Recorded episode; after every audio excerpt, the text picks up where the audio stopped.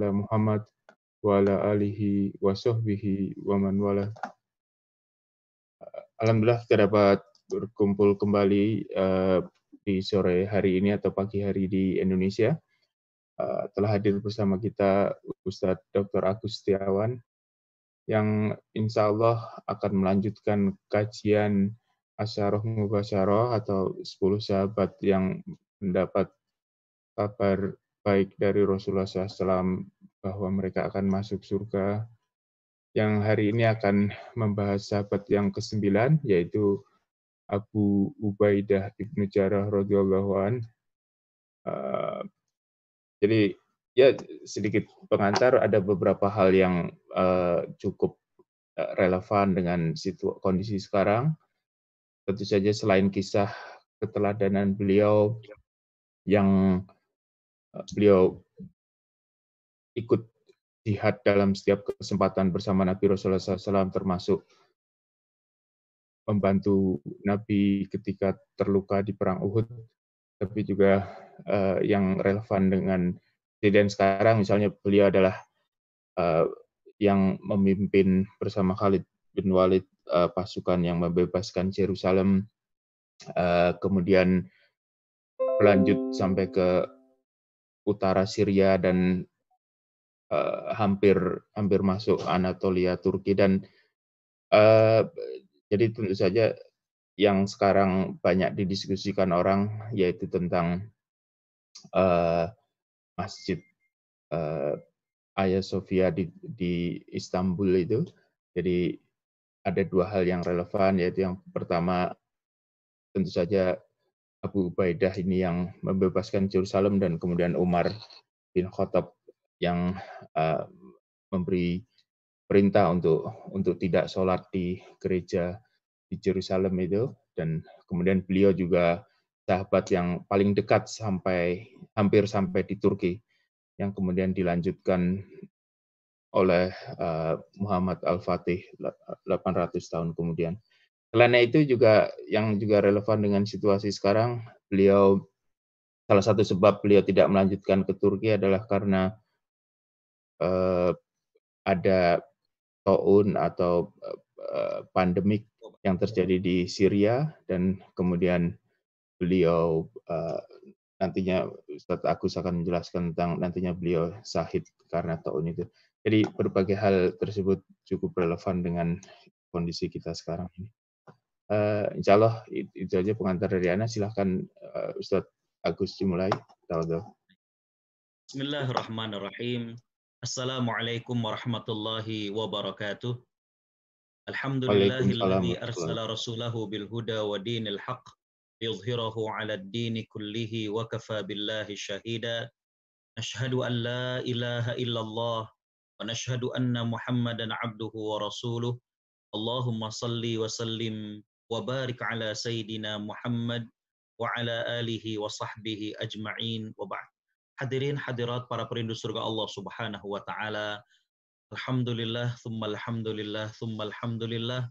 Itulah kalimat yang pantas kita lantunkan pagi hari waktu Indonesia dan di petang hari waktu di Amerika atas limpahan nikmat dan karunia yang Allah berikan kepada kita. Hari ini kembali Allah berikan kesempatan kepada kita untuk hidup. Kembali Allah Subhanahu wa taala limpahkan kepada kita anugerah nikmat yang begitu besar kepada kita. Kalau kita bermaksud untuk menghitung nikmatnya, tentu kita tidak akan sanggup untuk menghitungnya. Tapi memang Allah tidak meminta kepada kita untuk menghitung nikmatnya. Yang Allah minta kepada kita adalah mensyukuri nikmatnya. Tak lupa salawat teriring salam kita haturkan kepada panutan kita Nabi Muhammad Sallallahu Alaihi Wasallam. Sosok yang kita cintai, sosok yang kita rindui, yang kita berharap mudah-mudahan dengan cinta kita kepada beliau, Allah Subhanahu wa taala berkenan untuk mempertemukan kita serta mengumpulkan kita dengan Nabi Shallallahu alaihi wasallam di surganya. Amin ya rabbal alamin. Hadirin hadirat para perindu surga Allah Subhanahu wa taala. Dalam sebuah ungkapan dikatakan tasyabbahu bil kirami in lam takun mithlahum inna tashabbuha bil kirami kiramu. bercerminlah dengan orang-orang yang mulia. Sekiranya engkau tidak mampu seperti mereka, maka bercermin kepada orang yang mulia itu sendiri sudah merupakan kemuliaan. Kita membahas para sahabat yang dijanjikan oleh Allah Subhanahu wa taala untuk masuk ke dalam surga, sahabat-sahabat yang dijanjikan oleh Nabi Shallallahu alaihi wasallam untuk masuk ke dalam surga dan subhanallah satu demi satu kita bahas rasanya waktu tidak mencukupi untuk membahas mereka semuanya. Slide-slide tidak mampu untuk kemudian mewakili dari kemuliaan mereka itu semuanya. Dan hari ini kita membahas sahabat yang mulia yaitu sahabat Abu Ubaidah Al-Jarrah radhiyallahu anhu. Uh, izin untuk bisa share screen? Ya, Ustaz.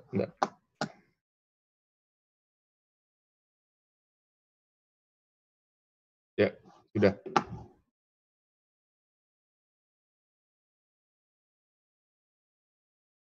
Hadirin hadirat para perindu surga Allah Subhanahu wa taala.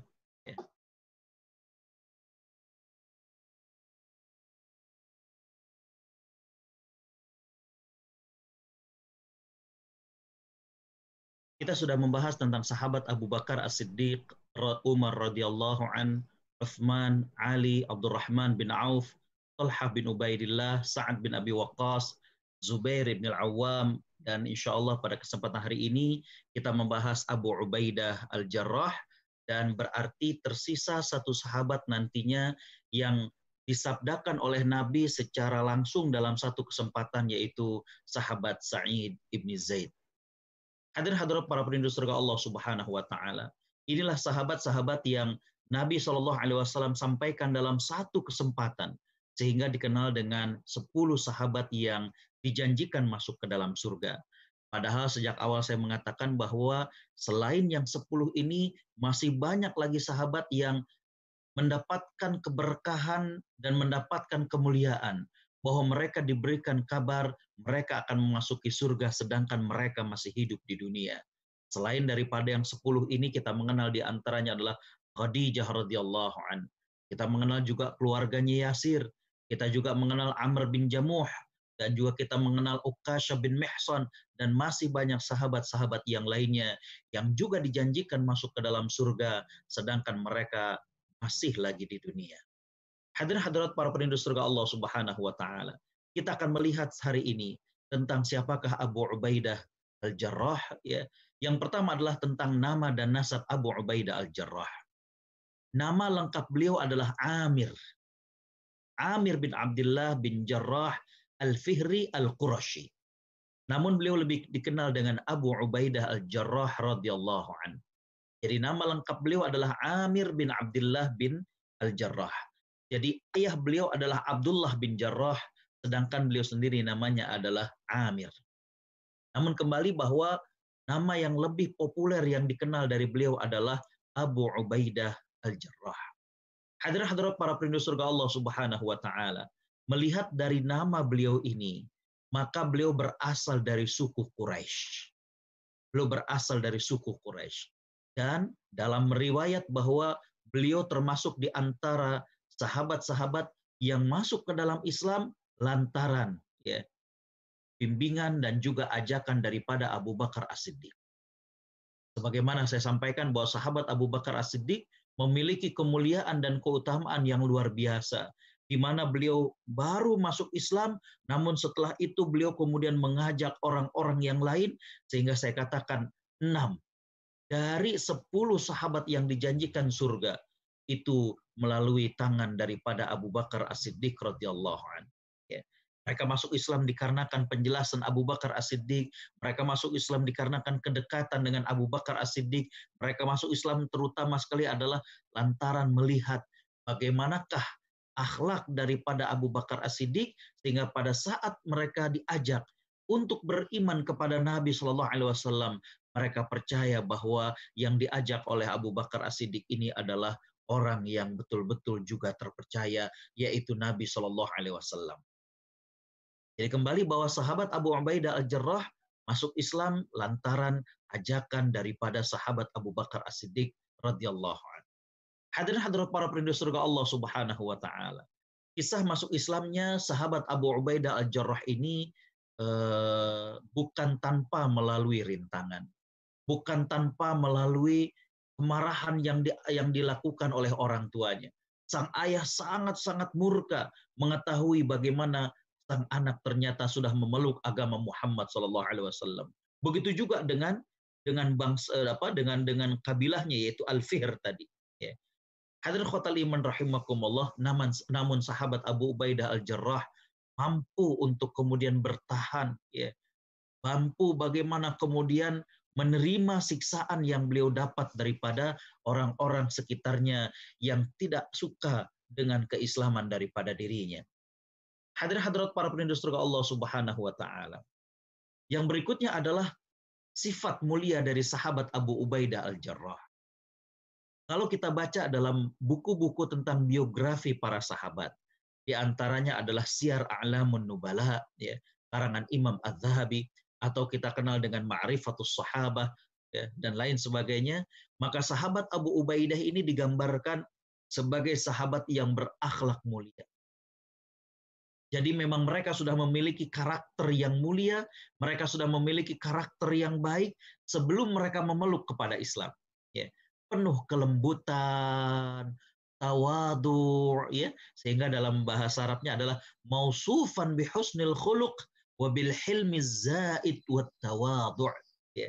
Bagaimana beliau disifati ya, dikenal sebagai sosok yang memiliki akhlak yang mulia. Ya. Jadi memang ibaratnya eh, bahan, ini bahannya adalah bahan yang memang bagus ya. Di mana sahabat Abu Ubaidah Al-Jarrah ini orangnya memiliki akhlak yang mulia dan kemudian juga bagaimana lembut, sabar dan juga tawadu. Hadirin khotal iman rahimakumullah. Ya. Dalam kesempatan yang lain digambarkan oleh para ulama adalah beliau selalu berwajah cerah. Ya. Coba, auranya itu enak. Ya. Senyumnya, gimmicknya, gesturnya, ya. selain dari akhlaknya, kemudian hadirin khotal iman rahimakumullah, tadi ya, kalau Imam Az-Zahabi menyebutkan bahwa beliau ini adalah seorang yang sangat lemah lembut, beliau juga ramah kepada semua orang. Sehingga orang-orang pun simpati kepada beliau. Bisa dibayangkan ya bagaimana wajahnya tampan, wajahnya selalu cerah ya, menampilkan sesuatu yang menyenangkan, kemudian juga ramah kepada orang ya. Hadir khotaliman rahimakumullah, dirinya tawadhu sehingga kemudian buat orang-orang yang di sekitarnya itu simpati kepada dirinya. Namun ya jangan keliru ya Para ulama mengatakan apabila menghadapi suatu urusan penting, subhanallah, beliau sangat cekatan bagaikan singa jantan. Jadi walaupun beliau orangnya lemah lembut, namun ketika ada sesuatu yang penting, orangnya gesit. Ya. Kalau kata orang Jakarta, sebet. Ya. Sehingga hadir khotal iman rahimakumullah nggak kemudian lemah, tidak. ya Tapi beliau ketika ada suatu urusan penting, mampu untuk memposisikan dirinya bagaikan singa jantan yang kemudian ya melakukan urusan itu dengan dengan baik. Itulah Abu Ubaidah al-Jarrah. Ya. Hadir liman rahimakumullah. Saya dapatkan beberapa riwayat yang lain. Abdullah bin Umar radhiyallahu anhuma, putra Umar bin Khattab, ya, beliau pernah berkata tentang orang-orang yang mulia. Ya, beliau menyampaikan kekaguman kepada orang-orang yang mulia. Beliau mengatakan bahwa ada tiga orang Quraisy yang wajah mereka itu sangat bersih, memancarkan aura yang sangat-sangat positif. Ya. Wajahnya itu tampan, tinggi akhlaknya, dan juga sangat-sangat pemalu. Ya. Bila berbicara mereka tidak pernah dusta, dan apabila orang berbicara mereka tidak cepat-cepat mendustakan. Subhanallah. Ini kalimat yang sejak kemarin saya membuat materi ini sangat luar biasa. Ya. Abdullah bin Umar mengatakan orang-orang ini ya, selain wajahnya tampan, akhlaknya mulia, mereka tawadu, mereka juga kalau berbicara nggak pernah bohong dan apabila orang berbicara mereka tidak cepat-cepat mendustakan ucapan orang. Subhanallah. Ya ini seolah-olah menjadi suatu eh, karakter yang nyambung ya di mana orang yang kalau jujur maka dia tidak mudah untuk kemudian mendustakan orang lain. Ya, di mana dia akan cermati ya, siapa tiga orang Quraisy ini? Yang pertama adalah Abu Bakar As-Siddiq, yang kedua adalah Uthman bin Affan, yang ketiga adalah Abu Ubaidah Al-Jarrah. Subhanallah. Selain parasnya yang tampan, selain akhlaknya mulia, di sini ada tambahan bahwa Abu Ubaidah Al-Jarrah termasuk sahabat yang kalau berbicara tidak pernah berdusta. Kalau orang lain berbicara, beliau tidak mudah mengatakan orang itu berdusta. Ya, subhanallah. Ini menunjukkan bagaimana kematangan psikologis dari sahabat Abu Ubaidah al-Jarrah seperti yang dituturkan oleh Abdullah bin Umar bahwa beliau akan lebih tenang dulu, menyimak apa yang diucapkan ya dari lawan bicaranya subhanallah. Hadir hadirat para perindu surga Allah subhanahu wa ta'ala. Hal yang lain yang menjadi kemuliaan uh, sahabat Abu Ubaidah adalah ya suatu hari sahabat Abdullah bin Amr bin As pernah bertanya kepada Aisyah radhiyallahu an. Ya. Waktu itu hadir khotal iman rahimakumullah ya ditanya siapakah sahabat yang paling dicintai oleh Rasulullah Shallallahu alaihi wasallam. Ternyata Aisyah mengatakan bahwa sahabat yang paling dicintai oleh Nabi Shallallahu Alaihi Wasallam adalah Abu Bakar As-Siddiq, Umar bin Khattab, dan Abu Ubaidah Al-Jarrah. Ya. Jadi di sini didapati bahwa sahabat Abu Ubaidah Al-Jarrah itu dicintai oleh Nabi Shallallahu Alaihi Wasallam setelah kedua sahabat yang masyhur, subhanallah. Ya. Posisinya kata Aisyah radhiallahu anha adalah sahabat Abu Ubaidah Al-Jarrah termasuk sahabat yang paling dicintai oleh Nabi Shallallahu Alaihi Wasallam. Subhanallah. Hadir hadirat para perindu surga Allah Subhanahu Wa Taala. Kemuliaan yang lainnya adalah ya, suatu ketika ada utusan kaum Nasrani datang kepada Nabi Shallallahu Alaihi Wasallam. Kemudian mereka mengatakan, Ya Abul Qasim, kirimlah kepada kami sahabat Anda yang pintar menjadi hakim tentang harta. Jadi mereka ada permasalahan tentang harta, ya. Dan kemudian e, mereka minta datang kepada Nabi Shallallahu Alaihi Wasallam dan minta agar Nabi mengutus seorang sahabat yang e, paham, ngerti, bijak tentang pembagian harta yang menyebabkan kami berselisih. Ya. Kami senang menerima keputusan yang ditetapkan oleh kaum muslimin. Ya, lihat, subhanallah, Nabi Shallallahu Alaihi Wasallam kemudian mengatakan, datanglah sore nanti. Aku akan mengirimkan kepada kalian al-qawi, al-amin, orang yang kuat lagi terpercaya. Hadir khotal iman rahimakumullah, Umar bin Khattab mengatakan bahwa aku tidak pernah tertarik dengan yang namanya eh, jabatan, posisi dan lain sebagainya. Namun mendengar ucapan Nabi Shallallahu Alaihi Wasallam bahwa nanti sore beliau akan mengirimkan kepada orang-orang Nasrani tersebut, yaitu orang yang kuat lagi terpercaya, kata Umar bin Khattab, terdetik dalam hatiku, ya Allah, aku ingin ya, untuk diutus kepada kaum Nasrani tersebut. Kenapa? Karena Nabi mengatakan bahwa yang akan beliau utus itu adalah Al-Qawi Al-Amin. Ya. Hingga kemudian sore hari, datang lagi kaum Nasrani tersebut dan Nabi Shallallahu Alaihi Wasallam kemudian mencari-cari di antara sahabat dan Nabi mengatakan di manakah Abu Ubaidah maka Nabi kemudian mengutus Abu Ubaidah untuk menjadi hakim tentang masalah harta di kalangan kaum Nasrani itu. Jadi hadirin khotaliman rahimakumullah, Nabi Shallallahu Alaihi Wasallam memberikan suatu ungkapan bahwa Abu Ubaidah al-Jarrah adalah al-Qawi, al-Amin, orang yang kuat lagi terpercaya kuat bagaimana mentalnya, kuat bagaimana akhlaknya, dan juga adalah orang yang terpercaya. Ya. Hadir hadirat para perindu surga Allah Subhanahu wa taala. Ya. Yang berikutnya adalah ini merupakan ya, hadis pengakuan dari Nabi Shallallahu Alaihi Wasallam yang menjadikan sahabat Abu Ubaidah al Jarrah merupakan sahabat yang dikenal dengan julukan ini, di mana Nabi Shallallahu Alaihi Wasallam mengatakan Inna likulli ummatin aminan wa aminu hadhil ummah Abu Ubaidah al-Jarrah. Ini merupakan sebuah ungkapan yang jami' mani' sebuah ungkapan yang sangat-sangat lengkap dari Nabi Shallallahu Alaihi Wasallam, di mana Nabi Shallallahu Alaihi Wasallam bersabda, sesungguhnya setiap umat terdapat seorang yang terpercaya dan orang yang terpercaya di umat ini adalah Abu Ubaidah Al-Jarrah. Subhanallah. Hadirin khotal iman rahimakumullah bisa dibayangkan beliau mendapatkan julukan orang kepercayaan umat ini. Orang yang paling terpercaya dari umat ini. Subhanallah. Dan ungkapan ini datang dari mulut yang mulia yaitu Nabi Muhammad Wasallam. Bisa kita bayangkan bagaimana orang yang dikatakan paling terpercaya. Ya, oh subhanallah. Berarti ucapannya tidak pernah berdusta, sikapan sikapnya juga demikian, subhanallah. Aminu hadhil ummah. Ya, orang terpercaya di umat ini. Hadir hadirat para perindu surga Allah Subhanahu wa taala, ya. Baik. Beliau adalah sahabat yang ikut dalam hijrah ke Habasyah. Ya. Walaupun hadir khotal iman rahimakumullah dikatakan bahwa kalaupun beliau ikut hijrah ke Habasyah, maka tidak lama beliau di Habasyah. Setelah itu beliau kembali karena mendengar bahwa Nabi Shallallahu Alaihi Wasallam mengizinkan kepada para sahabat untuk hijrah ke Madinah. Maka hijrahlah beliau ke Madinah.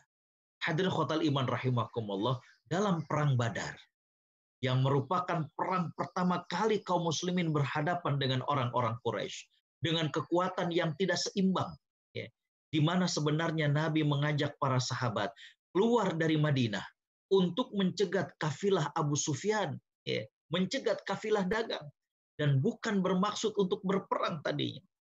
Tapi Abu Sufyan yang tahu hal ini melalui mata-matanya mengirimkan utusan ke Mekah dan kemudian mengajak kepada orang-orang Quraisy untuk melindungi harta mereka sekaligus menghancurkan Muhammad Sallallahu Alaihi Wasallam.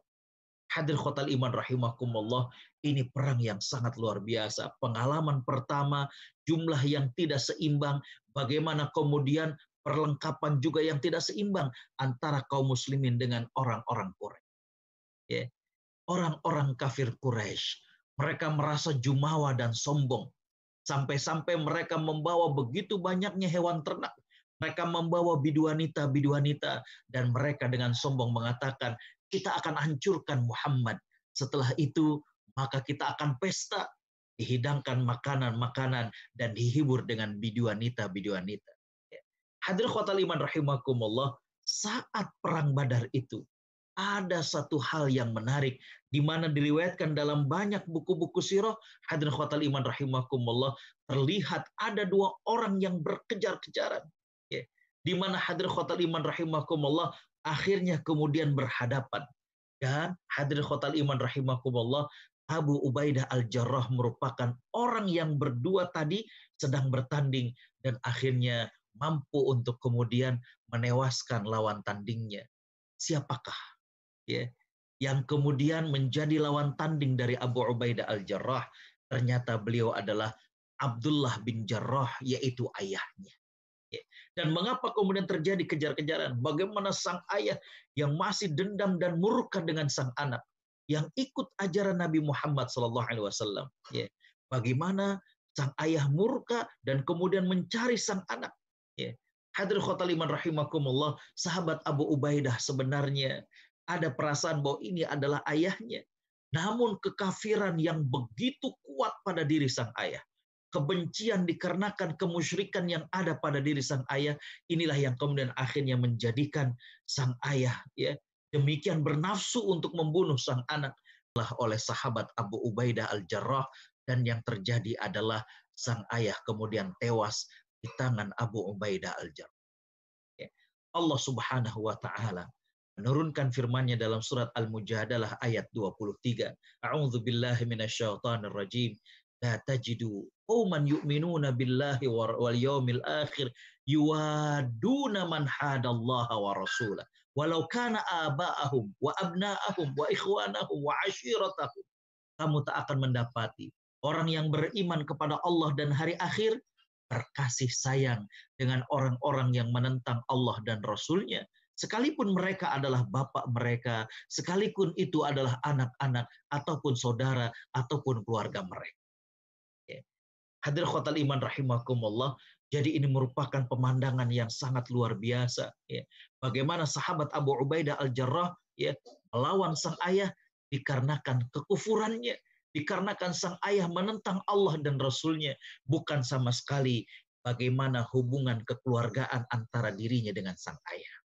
Dengan demikian maka ikatan akidah dalam Islam ini adalah sangat-sangat kuat. Ya.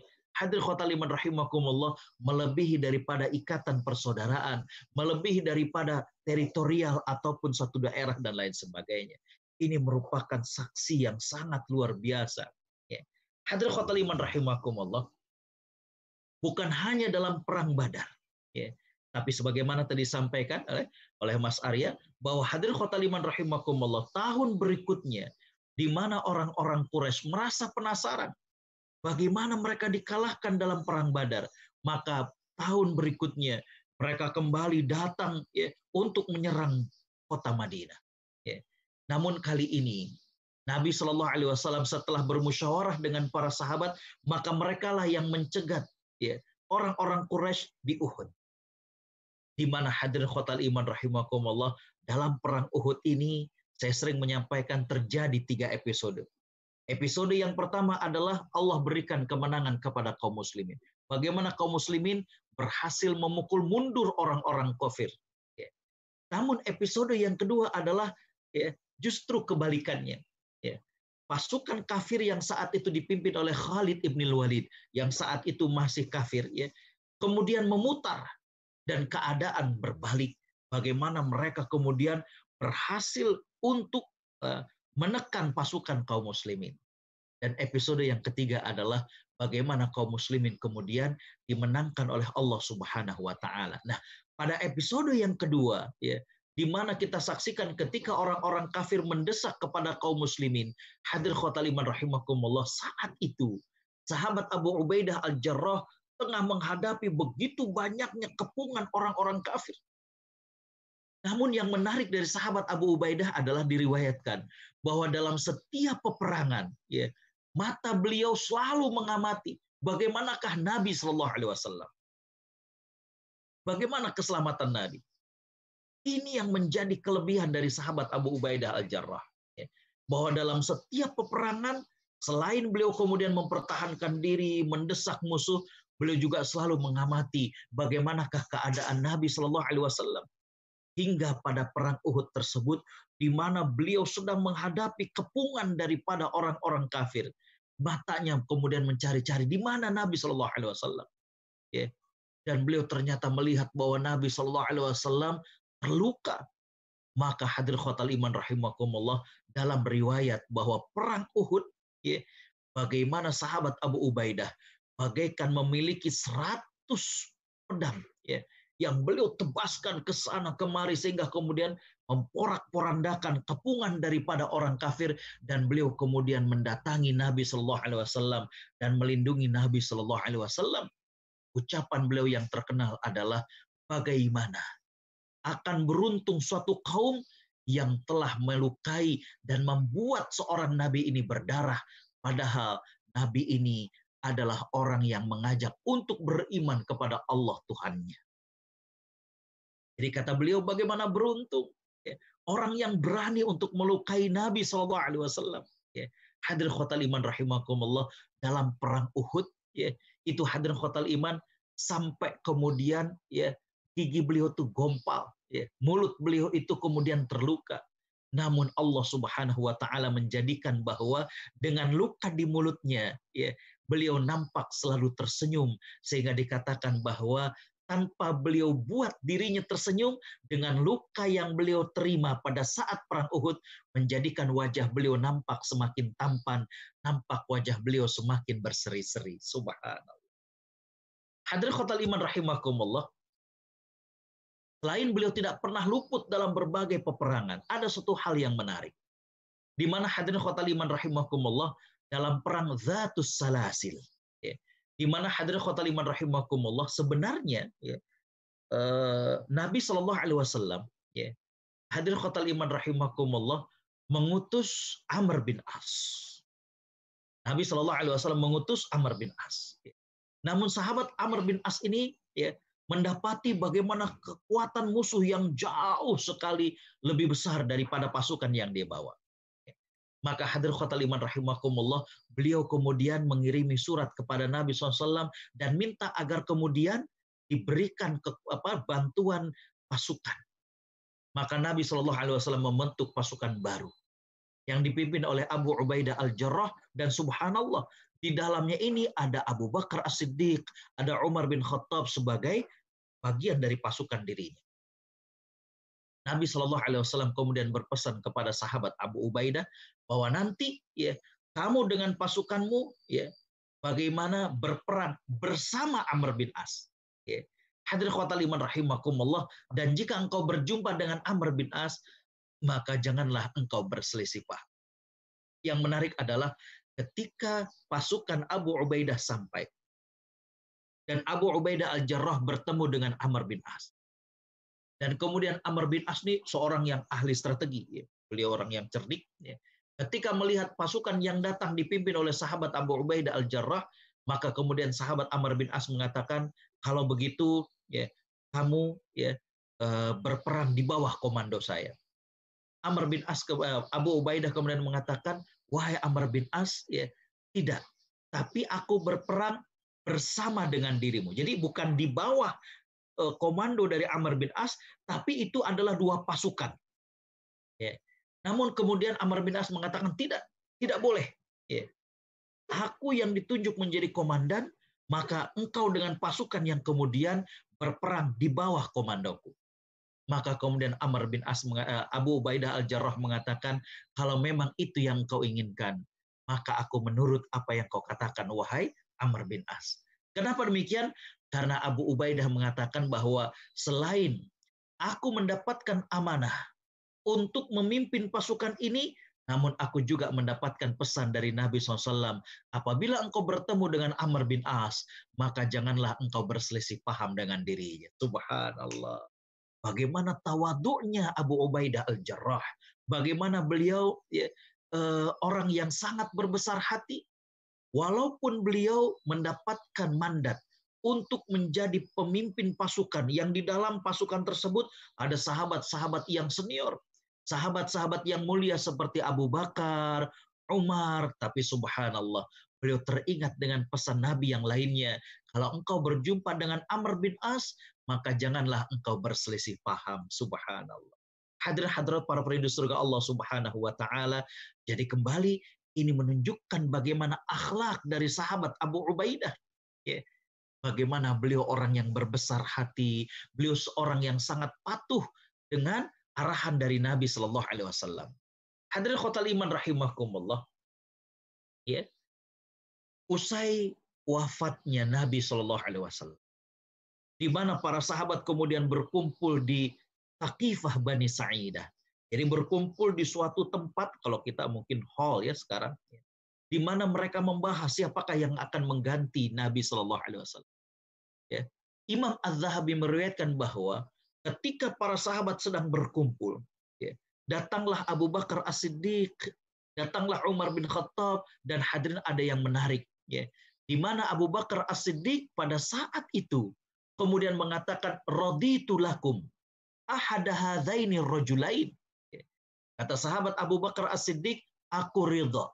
Ya, Aku mengusulkan kepada kalian agar kalian memilih satu dari dua orang yang mulia ini. Apa kata Abu Bakar As-Siddiq? Yaitu Umar ataukah Abu Ubaidah Al-Jarrah. Subhanallah. Ya. Abu Bakar mengusulkan Abu Ubaidah dengan Umar untuk dipilih oleh para sahabat menggantikan Nabi Shallallahu Alaihi Wasallam menjadi pemimpin bagi kaum muslimin. Ya. Namun Umar bin Khattab kemudian mengangkat tangan Abu Bakar As-Siddiq dan Umar mengatakan aku rela ya untuk memilih Abu Bakar As-Siddiq ya menggantikan Nabi Shallallahu alaihi wasallam. Dan Umar mengatakan, "Tidakkah kita juga rela ya terhadap seseorang yang Nabi minta agar dirinya digantikan menjadi imam solat oleh Abu Bakar As-Siddiq?" Maka hadir khotal iman rahimakumullah dari pertemuan di Thaqifah Bani Sa'idah inilah kemudian Abu Bakar As-Siddiq dibayat ya mendapatkan janji setia dari para sahabat bagaimana Abu Bakar menggantikan Nabi Shallallahu Alaihi Wasallam sebagai khalifah sebagai pemimpin kaum muslimin pada saat itu. Tapi yang menarik kita perhatikan adalah bagaimana Abu Bakar As-Siddiq sempat mengusulkan Abu Ubaidah al-Jarrah. Ya, mengusulkan dia dan Umar bin Khattab untuk dipilih oleh para sahabat. Subhanallah. Berarti bisa kita bayangkan Abu Bakar As-Siddiq ya itu merasa nyaman ya dengan kepemimpinan kalaupun Abu Ubaidah Al-Jarrah menjadi pemimpin. Ya, hadir-hadirat para perindu surga Allah Subhanahu wa taala. Ya. Setelah Abu Bakar As-Siddiq meninggal dunia dan kemudian diganti dengan Umar bin Khattab menjadi khalifah, maka hadir khotaliman rahimakumullah Umar bin Khattab radhiyallahu an ya, yang meminta kepada Abu Ubaidah al-Jarrah menjadi komandan untuk kemudian apa namanya eh, maaf di masa Abu Bakar As-Siddiq bagaimana saya pernah jelaskan bagaimana para sahabat sudah berhasil sampai ke Syria namun di masa Umar bin Khattab Umar kemudian lebih memperluas lagi ya dan Umar kemudian meminta kepada Abu Ubaidah al-Jarrah untuk menjadi gubernur di Syam. Ya, ini merupakan tempat yang besar, ya, tempat yang strategis. Ya. Dan kalau kita berbicara Syam, maka bukan hanya Syria sekarang, tapi termasuk juga Jordan, termasuk juga Palestina. Itu tadi dikatakan oleh Mas Arya bahwa sahabat Abu Ubaidah al-Jarrah adalah sahabat yang hadir khotal iman rahimakumullah sudah berhasil untuk kemudian mendekati daripada uh, apa namanya uh, Palestina. Nah, hadir kota liman rahimakumullah, ya, walaupun sahabat Abu Ubaidah al Jarrah, ya, itu gubernur yang diangkat oleh Umar bin Khattab. Kalau kita berarti kalau gubernur atau menteri itu kan bawahannya presiden ataupun mereka kalau di sini gubernur itu adalah diangkat oleh khalifah yaitu Umar bin Khattab tapi Umar bin Khattab setiap kali berjumpa dengan sahabat Abu Ubaidah al-Jarrah, beliau mencium tangan sahabat Abu Ubaidah al-Jarrah. Ya, diriwayatkan anna Umar laqiya Abu Ubaidah fasafahahu wa qabbala yadah. Subhanallah. Umar bin Khattab radhiyallahu an. Apabila berjumpa dengan sahabat Abu Ubaidah al-Jarrah, beliau mencium tangannya. Subhanallah. Berjabat tangan dan mencium tangannya. Jadi bukan hanya sekedar bersalaman, tapi Umar bin Khattab juga mencium tangan Abu Ubaidah. Subhanallah. Umar bin Khattab, kita tahu bagaimana mulianya Umar bin Khattab. Ya. Kita tahu bagaimana ketakwaan Umar bin Khattab. Ya. Dan juga Umar bin Khattab adalah seorang khalifah. Tapi yang subhanallah adalah Umar bin Khattab setiap kali berjumpa dengan sahabat Abu Ubaidah, beliau selain bersalaman, beliau juga mencium tangan sahabat Abu Ubaidah kita bisa bayangkan bahwa Umar menghormati Abu Ubaidah. Hingga hadir khotal iman rahimakumullah, ya, ya, suatu hari Umar bin Khattab, ya ini subhanallah, ya saya ketika bikin materi ini sampai kemudian berlinang air mata. Suatu hari Umar bin Khattab ingin berkunjung, ya Umar bin Khattab berkunjung ke Syam, ya ingin tahu bagaimana kehidupan masyarakat di Syam dan juga pemimpin mereka yaitu gubernurnya Abu Ubaidah. Umar pengen tahu. Ya. Khalifah Umar bin Khattab ternyata ketika tahu bagaimana kehidupan Abu Ubaidah al-Jarrah, beliau sangat-sangat tersentuh. Ya. Di mana hadir kota liman rahimakumullah, beliau dapatkan di rumah Abu Ubaidah al-Jarrah tidak ada harta benda yang berharga. Ya. Tidak ada harta benda yang berharga ini gubernur, subhanallah. Ya, penguasa di Syam. Dan saya katakan bahwa yang dikatakan Syam itu bukan hanya Syria sekarang, termasuk juga Jordania, termasuk juga Syria sekarang, termasuk juga sebagian daripada Palestina. Ya. Umar hanya mengatakan, La ara illa libadan, wasihfatan wasyannan, wa anta amir. Umar sampai mengatakan, aku nggak melihat barang-barang berharga, wahai Abu Ubaidah. Kecuali pelana kuda, piring besar, piring kalau kita piring kayak nampan begitu yang makannya bareng-bareng ya. Dan kemudian shinat, griba ya. Jadi wadah kecil dari dari kulit tempat air. Wa anta amir, sedangkan kau gubernur di Syam, subhanallah. Hadir khotaliman rahimakumullah, sampai-sampai Umar berkata, A'indaka ta'am, ya. Kamu yang sangat sederhana kayak gini punya makanan enggak ya. hadir khotal iman rahimakumullah ya. Abu Ubaidah al-Jarrah kemudian mengeluarkan ya beberapa roti keras ya. Jadi bukan roti yang lembut, roti keras yang biasanya dimakan ya diiris dipotong dimakan dengan dicelupkan ke dalam air ya ataupun ke dalam susu hadir khotaliman rahimakumullah Abu Ubaidah kemudian ya beranjak dan kemudian mengambil keranjang yang berisi potongan roti-roti keras Umar nangis melihat hal ini dan Umar mengucapkan kalimat yang dicatat dengan tinta emas Umar mengatakan ghayyaratna dunya kulluna ghairaka ya Aba Ubaid. Dunia itu sudah mengubah kami semuanya. Ya. Melainkan engkau satu-satunya yang tidak di, berhasil dirubah oleh dunia adalah engkau wahai Abu Ubaidah. Maksud dari perkataan Umar di sini adalah bagaimana kehidupan para sahabat dengan banyaknya penaklukan, dengan banyaknya apa yang mereka dapat daripada harta rampasan perang, ya bagaimana sudah mengenakan pakaian yang bagus, ya, kehidupan yang lebih makmur, ya. Tapi sahabat Abu Ubaidah al-Jarrah masih lagi memilih hidup dalam kesederhanaan. Itulah yang dimaksud dengan kalimat Umar bin Khattab bahwa dunia telah mengubah kami, wahai Abu Ubaidah. Ya, mengubah kami semuanya, kecuali engkau seorang. Dunia tidak mampu merubahmu. Dunia tidak mampu menyilaukan dirimu dunia tidak mampu menjadikanmu untuk kemudian tetap dalam keadaan sederhana. Subhanallah. Hadir khotal iman rahimakumullah. Bernur Syam. Penguasa di Syam. Ya subhanallah. Ya. Hadir hadirat para perindu surga Allah subhanahu wa ta'ala. Hingga kemudian ya, sampai ya, di mana hadir khotal iman rahimakumullah pada saat Abu Ubaidah sedang di sana dan juga beliau tentunya selain beliau sebagai gubernur, beliau adalah komandan tertinggi. Ya. Hadir khotal iman rahimakumullah. Suatu saat Umar bin Khattab kembali. Ya. Ingin eh, hadir khotal iman rahimakumullah eh, masuk ke Syam. ingin masuk ke Syam. Dan hadir khotal iman rahimakumullah, Umar kembali ingin melihat bagaimanakah kondisi masyarakat yang di sana.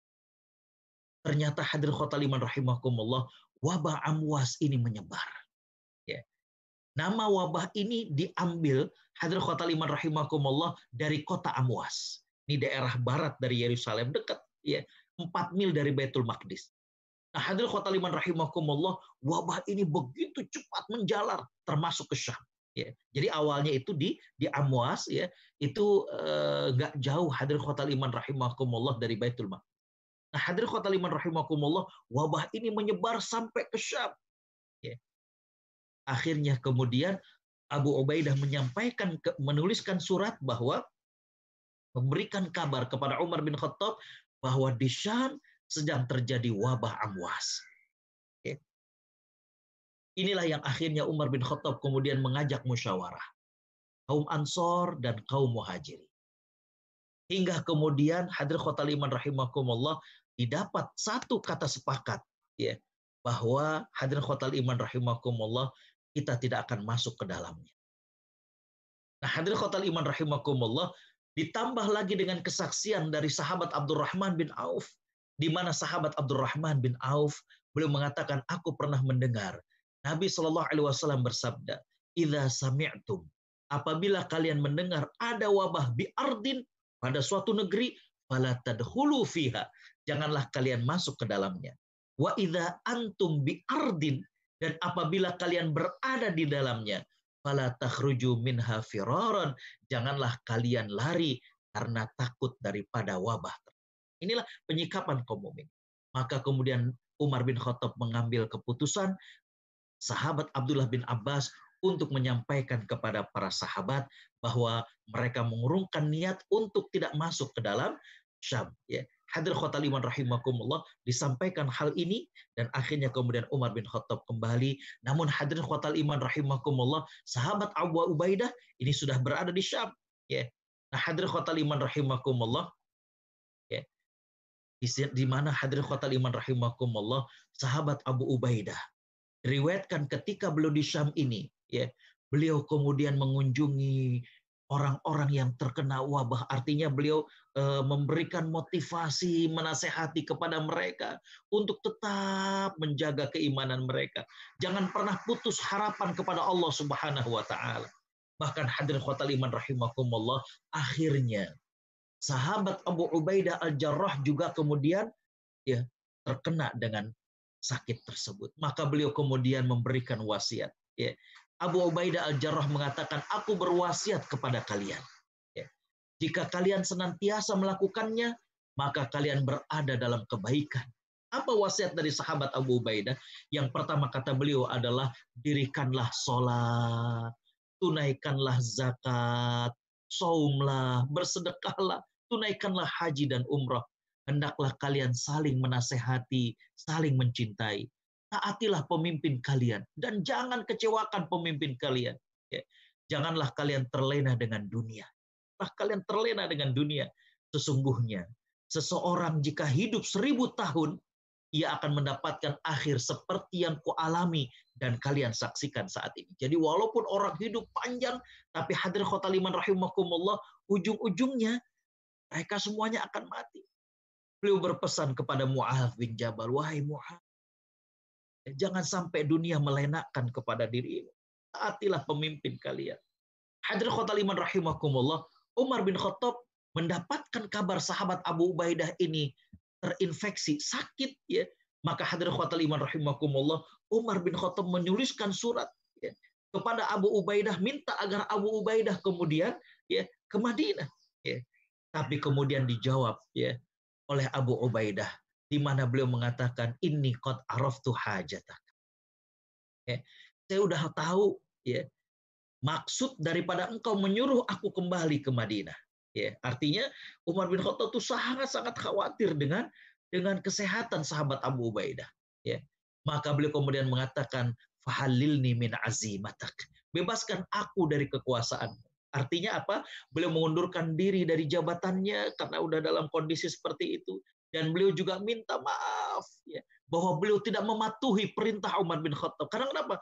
Beliau sudah berada di tempat yang terjangkit dengan wabah tersebut. Ya. Fa inni fi jundin min ajnadil muslimin. Karena aku akan bersama dengan orang-orang muslim yang lainnya yang saat ini menghadapi wabah yang mengganas di Syam. Ya sampai hadir khotul iman rahimakumullah diriwayatkan bahwa ya sahabat Abu Ubaidah al-Jarrah saat masuk ke negeri Syam itu membawa 36 ribu pasukan. Dan yang hidup yang selamat hanya 6 ribu 30 ribunya meninggal dunia dikarenakan wabah ini. Hadir khotul iman rahimakumullah sahabat Abu Ubaidah al-Jarrah meninggal dunia pada tahun ke-18 Hijrah ya, dalam usia 58 tahun beliau disolatkan dengan apa namanya uh, imam. Sholat jenazahnya adalah Mu'adh bin Jabal. Kemudian jenazah Abu Ubaidah ini dikuburkan oleh Mu'adh bin Jabal Amr bin As ya Abdahak bin Qais dan lain sebagainya. Dalam kitab At-Tabaqatul Kubro karangan Ibnu Sa'ad Abu Ubaidah menurut Imam Ibnu Sa'ad ini dikebumikan tuh di Amwas. Menurut Ibnu Sa'ad tapi hadirin khotal iman rahimakumullah ya dalam uh, kitab Ma'rifatus Sahabah karangan Imam Abu Nuaim bahwa uh, sahabat Abu Ubaidah Al-Jarrah ini di apa dimakamkan di daerah Syam ya atau sekarang dikatakan Jordania dikuburkan di satu kota namanya Baisan. Jadi ada dua versi, ada dua riwayat. Riwayat yang mengatakan bahwa Abu Ubaidah Al-Jarrah dikuburkan di Amwas di Palestina tempat asal daripada uh, virus dan wabah ini Menurut riwayat yang kedua adalah beliau dikuburkan di Syam, lebih tepatnya Syamnya itu adalah Jordania, dikuburkan di kota yang bernama Baisan. Hadir khotal iman rahimakumullah, inilah orang kepercayaan umat ini. Ya. Yang tadi saya katakan, sosok yang tampan, sosok yang selalu tersenyum, sosok yang selalu ramah kepada orang, sosok yang menjadi pribadi yang mempesona, ya. Di mana orang senang dekat dengan dirinya. Abu Ubaidah al-Jarrah, orang yang sangat perhatian dengan keselamatan Nabi. Dalam peperangan yang beliau ikuti, mata beliau tidak pernah melewati di manakah keadaan Nabi. Selalu melihat bagaimanakah Nabi aman ataukah tidak. Subhanallah. Hadir khotab iman rahimakumullah. Tanpa perlu saya ulang lagi, itulah sahabat dan di akhir daripada kehidupannya beliau tetap bertahan dalam kesederhanaannya. Padahal beliau seorang gubernur di sebuah wilayah yang luas, Syam. Ya. Tapi beliau tetap memilih hidup sederhana. Sampai Umar mengatakan, dunia telah mengubah banyak orang. Kecuali satu yang tidak mampu diubah oleh dunia, yaitu engkau, wahai Abu Ubaidah. Hadir khawatal iman rahimakumullah. Saya kira itu yang bisa saya sampaikan. Saya serahkan kembali ke Mas Arya selaku moderator. Jazakumullah ahsanal jaza. Wassalamualaikum warahmatullahi wabarakatuh. Waalaikumsalam warahmatullahi wabarakatuh. Uh, jazakallah khairan kasira Ustadz Agus uh, atas paparannya yang uh, ya sangat uh, runtun dan juga uh, menyentuh sekali kisah uh, Abu Uda, Abu Ubaidah tadi dari berbagai sisi beliau termasuk salah satu sahabat yang awal masuk Islam melalui Abu Bakar. Eh, beliau eh, Rasulullah SAW mengatakan beliau adalah Qawiyul Amin, orang yang tidak hanya kuat tapi juga terpercaya dan selalu siap melindungi dan uh, berjihad bersama Rasulullah SAW. Tadi ada satu episode yang menurut saya sangat menarik, yaitu ketika beliau dikirim untuk membantu pasukan Amr bin As dan uh, walaupun sesungguhnya tentu saja Amr bin As itu terhitung baru masuk Islam gitu ya sementara uh, Abu Ubaidah sudah lama uh, Abu eh, Amr bin As itu baru masuk Islam hampir sebelum uh, Fathu Makkah. Tapi beliau tidak mempermasalahkan senioritas yaitu seperti Ustadz bilang tadi salah satu sifatnya adalah hilmil zaid itu yang uh, apa easy going gitu. Jadi beliau bisa mudah tersenyum bisa bergaul dengan siapa saja. Tidak mempermasalahkan masalah kepemimpinan ini ya. Walaupun uh, uh, beliau bukan seorang yang ahli strategi militer seperti Amr bin As atau Khalid bin Walid tapi banyak dipercaya oleh uh, Amirul Mukminin untuk uh, mengikuti uh, memimpin berbagai misi. Ya, tadi juga ya beliau jabatan tidak merubah beliau tetap sederhana dan selalu setia mengikuti perintah pemimpin walaupun kecewa harus uh, berhenti uh, ekspedisi ke Turki tapi beliau mengikuti uh, mentaati perintah Umar dan tetap setia dengan tugasnya bersama jamaah pasukannya sampai akhir hayat walaupun sedang sakit terjangkit wabah ini. Uh, silakan kalau ada pertanyaan uh, uh, yang mau bertanya bisa bisa di mute. Uh, sementara ini ada ada satu pertanyaan. Uh, Assalamualaikum Pak Ustadz, apakah ada dalam riwayat saat perang Rasulullah SAW melukai musuh atau bahkan membunuh musuh? Kalau ada dalam perang apa saja? Jazakallah Pak Ustaz. Bismillahirrahmanirrahim. Alhamdulillah, salatu wassalamu ala rasulillah. Ini pertanyaannya menarik ya. Dari Pak Suis Madi ya. Kalau nggak salah Pak Suis ini dari Seattle ya. Eh, Masya Allah. Ya. Baik, pertanyaan yang menarik hadirin khotal iman rahimakumullah adalah ya, apakah ada riwayat bahwa Nabi Shallallahu Alaihi Wasallam pernah melukai musuh atau bahkan membunuh musuh ya kalau ada dalam perang apa saja ya.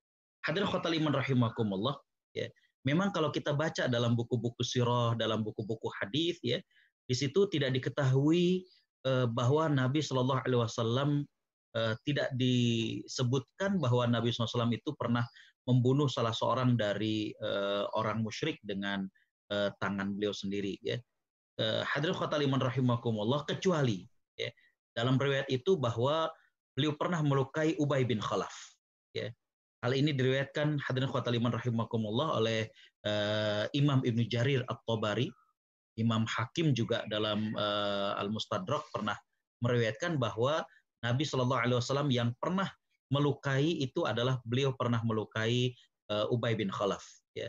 Uh, dan itu hadirin khotaliman rahimakumullah pada saat perang Uhud. Ya di mana hadir khotal iman rahimakumullah keadaan sudah sedemikian uh, tadi saya katakan di episode kedua bagaimana Khalid bin Walid itu kemudian memutari uh, wilayah tersebut dan beliau melihat bahwa ini lokasi yang strategis uh, ditinggalkan oleh uh, pasukan dan akhirnya kemudian Khalid bin Walid mengambil posisi tersebut. Jadi kembali bahwa uh, memang tidak banyak kita dapatkan bahwa Nabi SAW itu uh, apa namanya uh, membunuh orang-orang musyrik.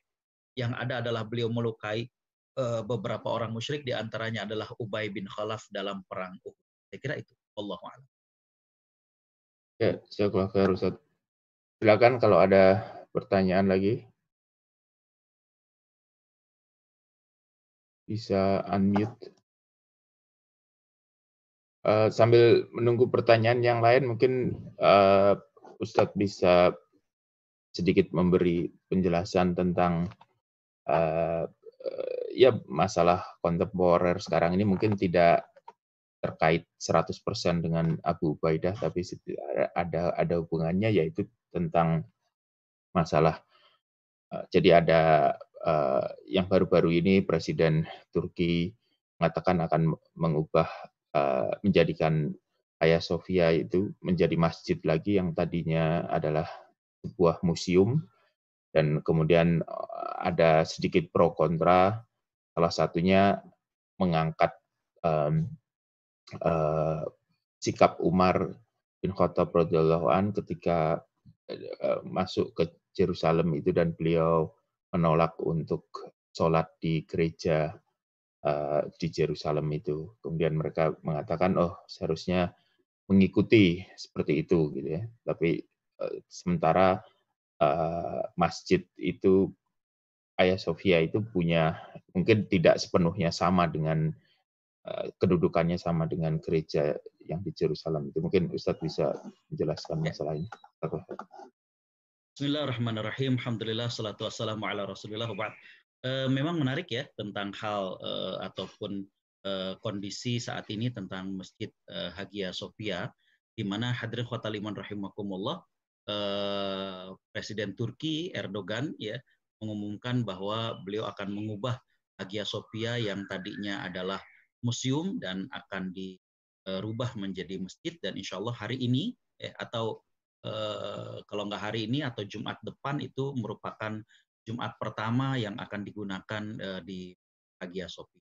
Hadirin khotal iman rahimakumullah, ada beberapa hal yang pertama itu adalah kita perlu melihat dari fakta sejarah tentang Hagia Sophia ya.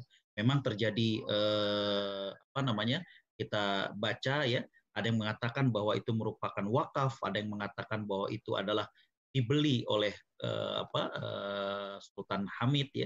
Ada yang mengatakan bahwa itu dibeli kemudian diwakafkan ya.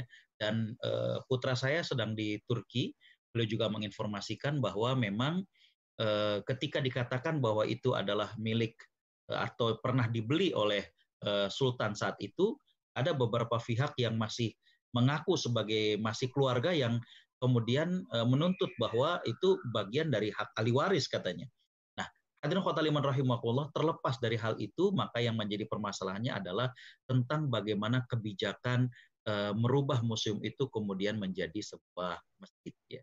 Nah, hadirin kota iman rahimakumullah, kalau kita lihat dasarnya Umar bin Khattab ketika beliau tidak mau uh, sholat di gereja, ini menunjukkan tentang bagaimana uh, apa namanya akidah yang tidak boleh dicampurkan ya.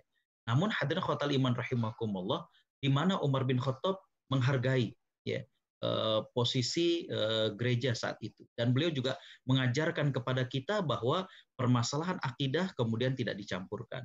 Namun hadirin khotal iman rahimakumullah merubah tempat ibadah kepada masjid kalau memang itu sudah dimiliki dengan kepemilikan yang sah sebenarnya hadir kota liman rahimakumullah adalah sesuatu yang dibolehkan.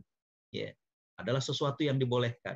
Jadi yang menjadi dasarnya itu adalah bagaimana status kepemilikannya. Ketika kemudian tempat ibadah-ibadah tersebut dimiliki dengan cara yang sah, maka itu kemudian bisa untuk dirubah menjadi masjid. Eh, putra saya di bursa kuliahnya di Uluda ya uh, walaupun pakai G tapi orang Turki nggak membacanya G jadi di Uluda. Nah hadir kota liman rahimakumullah di masjid jamiknya kalau uh, jamaah pernah ke masjid jamik di Bursa di Uluda itu di tengah-tengahnya itu ada kayak semacam kolam dan dijadikan untuk tempat berwudu. Di tengah-tengahnya. Kemarin ketika saya ke sana ngobrol dan ternyata imamnya itu adalah alumni dari Al Azhar, beliau mengatakan, kamu tahu nggak kenapa tengah-tengahnya itu dibikin kayak semacam kolam yang kayak ada air mancurnya begitu. Ya. Beliau mengatakan bahwa itu adalah milik eh, apa namanya orang non Muslim tadinya di mana khalifah saat itu ingin membeli dan membebaskan. Jadi untuk diperluas, ternyata tidak mau. Sampai akhirnya orang tersebut meninggal dunia dan tidak ada ahli warisnya. Tapi kata beliau, begitulah agungnya Islam. Walaupun orangnya sudah meninggal dan tidak ada ahli warisnya, walaupun Islam berkuasa, tapi ya, tanah tersebut tidak dijadikan bagian dari tempat sujud kepada Allah. Dia memang masuk dalam perluasan masjid, tapi kemudian difungsikan untuk ke air mancur. Jadi eh, hadirin kota liman rahimakumullah kembali bahwa Islam memiliki nilai-nilai hal itu sehingga dengan demikian ya pada saat sekarang ini ya ketika Presiden Erdogan kemudian mengubah eh, Hagia Sophia yang tadinya museum menjadi eh, apa namanya eh, masjid tentunya di sini berdasarkan bahwa itu sudah dimiliki merupakan aset dari pemerintah Turki dan aset daripada kaum muslimin. Sehingga dengan demikian kalaupun kemudian dirubah museum itu menjadi masjid maka secara hukum yaitu hukum Islam maka hal itu adalah dibenarkan. Saya kira demikian. Wallahu a'lam. Ya, di sini kan juga banyak juga seperti Ustaz sampaikan tadi masalah kepemilikan itu memang penting. Di sini banyak juga gereja-gereja yang sudah tidak dipakai kemudian kita beli dan dijadikan masjid. Uh, dan itu tentu saja malah bagus sekali. Ada pertanyaan lagi nih Ustadz dari Pak Nur Hadi Antono. Uh, uh, yang pertama terkait dengan wabah amwas dan kalau sekarang di masa kita ada wabah COVID, bagaimana seharusnya sikap kita? Karena orang yang biasanya sholat rawatib di masjid, tapi saat wabah ini berani masuk kantor tapi tidak berani atau khawatir sholat di masjid karena di masjidnya orang berganti dan tidak menerapkan standar COVID. Yang kedua, bagaimana? Mungkin ini aja dulu Ustaz, nanti uh, uh, saya bacakan yang pertanyaannya berikutnya. Bismillahirrahmanirrahim. Alhamdulillah, salatu wassalamu ala rasulillah Uh, terima kasih Pak Nur Hadi Antono ini uh, atas pertanyaannya ya. Yang pertama adalah berkaitan dengan uh, wabah uh, amwas ya uh, atau sekarang ini kita uh, yaitu tentang uh, pandemi ataupun uh, COVID ya. Hadirin kota liman rahimakumullah. Uh, pertanyaan menarik banyak orang yang uh, apa namanya biasanya sholat uh, ke masjid ya, namun saat wabah ini uh, berani ke kantor tapi kemudian nggak berani ke masjid. Nah ini hadirin kota liman rahimakumullah e, memang menarik ya karena e, mohon maaf kalau saya katakan hampir tidak apple to apple. Maksud saya begini, ya. Hadirin kota liman rahimakumullah, yang saya pahami kondisi di e, Jakarta memang ada beberapa zona wilayah itu yang e, merah bahkan hitam ya. Nah, yang menariknya maaf sebagian masjid tidak menggunakan protokol kesehatan yang sudah dianjurkan ya. Eh, saya dengan Pak Anton rumahnya tidak berjauhan tapi uh, ada jarak. Masjid dekat saya itu uh, tidak menggunakan protokol kesehatan. Jadi menarik sekali ketika kita sudah coba jaga jarak, ya. Tapi ketika kemudian imamnya itu maju ketika komat, maka imamnya kemudian luruskan dan rapatkan soft. Jadi jemaah sempat uh, tengok-tengok dan akhirnya kemudian ya merapatkan gitu. Nah, ini yang uh, kemudian akhirnya orang, waduh kok begini ya? Uh, maka dalam kajian fikih saya sempat membahas pekan lalu di RSCM, ada seorang dokter yang di rumahnya di Cepaka Putih dekat pasar Cepaka Putih yang saat ini ditutup ya karena uh, ada beberapa pedagangnya yang uh, positif COVID ya. Jadi ada masjid namanya Masjid Al Azhar itu di pinggir jalan, artinya uh, daerahnya sangat strategis. Ketika Jumat pertama dibolehkan uh, sholat di masjid, ternyata masjid ini kurang antisipatif. Pertama adalah protokol kesehatannya tidak digunakan, jadi nggak ada cek suhu. Yang kedua adalah eh, apa namanya eh, mereka tidak menyediakan eh, tempat kepada jemaah sehingga ketika ingin dibuat jarak itu membludak sampai keluar dan mereka tidak menyiapkan itu. Nah, yang di luarnya juga karena kondisi waktu itu cukup terik, cukup panas, pengennya ke dalam. Nah, ini yang kemudian akhirnya malah jadi rodit. Beliau sempat saat itu e, bertanya di WhatsApp tapi tidak sempat saya jawab karena sedang Jumatan. Bolehkah kalau saat itu beliau pulang karena kondisinya nggak nggak nggak nggak kondusif gitu. Yang di dalam juga pengennya menggunakan protokol kesehatan ada jarak, tapi yang nggak dapat yang di luar nggak mau kepanasan. Jadi pengen ke dalam juga bisa kita bayangkan eh, sangat membludak dan eh, akhirnya beliau katakan saya putuskan untuk pulang ke rumah karena eh, sangat eh, mengkhawatirkan. Jadi dengan demikian eh, apa namanya kalau memang kondisinya di sekitar dia di masjidnya itu kemudian eh, tidak kondusif maka secara hukum fikihnya boleh dia tidak berjamaah ke masjid. Nah, yang menjadi pertanyaannya adalah ke kantor berani, ke masjid nggak berani. Nah, di sini mungkin ya ke, ke kantor menggunakan protokol kesehatan, ya. E, sedangkan masjid yang dia nggak berani itu e, seperti itu. Tapi kalau misalkan masjidnya menggunakan protokol kesehatan, daerahnya juga masih zona yang tidak sampai merah, saya kira e, memang ini hal yang ganjil. Sepantasnya dia ke masjid dan melakukan ibadah seperti biasa dan bukan kemudian malah di rumah. Jadi kondisional saja, lihat bagaimana kondisi di daerahnya. Kalau memang ternyata eh, hijau, maka saya katakan seperti yang tadi Pak Anton bilang, mestinya kalau daerahnya hijau sih dia tetap ke masjid, sebagaimana dia juga berani ke kantor. Saya kira demikian. Wallahu a'lam. Uh, pertanyaan kedua dari Pak Anton, bagaimana penempatan atau penggunaan kalimat Subhanallah dan Masya Allah? Hadirin kota liman rahimakumullah. Kalau kita melihat dalam eh, apa namanya ayat-ayat Al-Qur'anul Karim ya, subhanallah itu biasanya untuk hal-hal yang eh, kurang ya. Eh, sehingga kemudian kita mengucapkan subhanallah, maha suci Allah Subhanahu wa taala dari eh, berbagai macam kekurangan ya.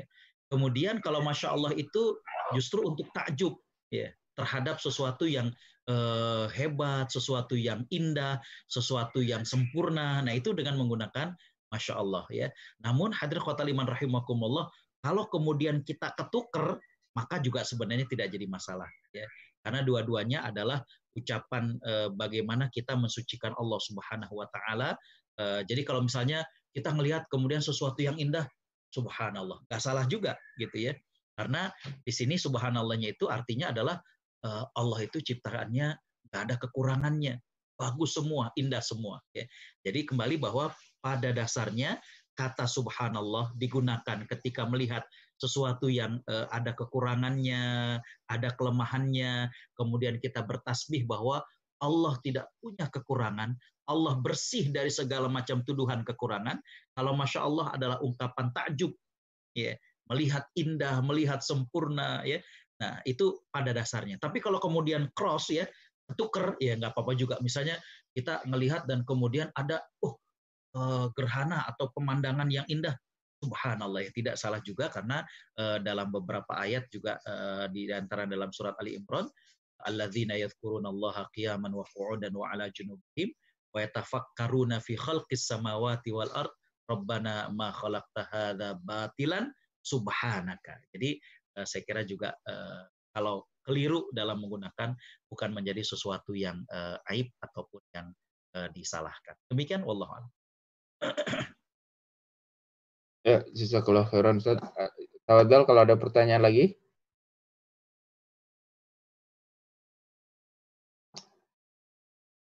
Uh, ya kalau nggak ada, uh. Uh, ini tadi pembahasan sahabat ke-9 dari uh, 10 sahabat yang insya Allah akan kita uh, lanjutkan pekan depan uh, di waktu yang sama insya Allah. Uh, Mohon uh, Ustaz Agus kalau bisa menutup acara ini. Baik, mari kita sama-sama beristighfar pada Allah Subhanahu wa taala.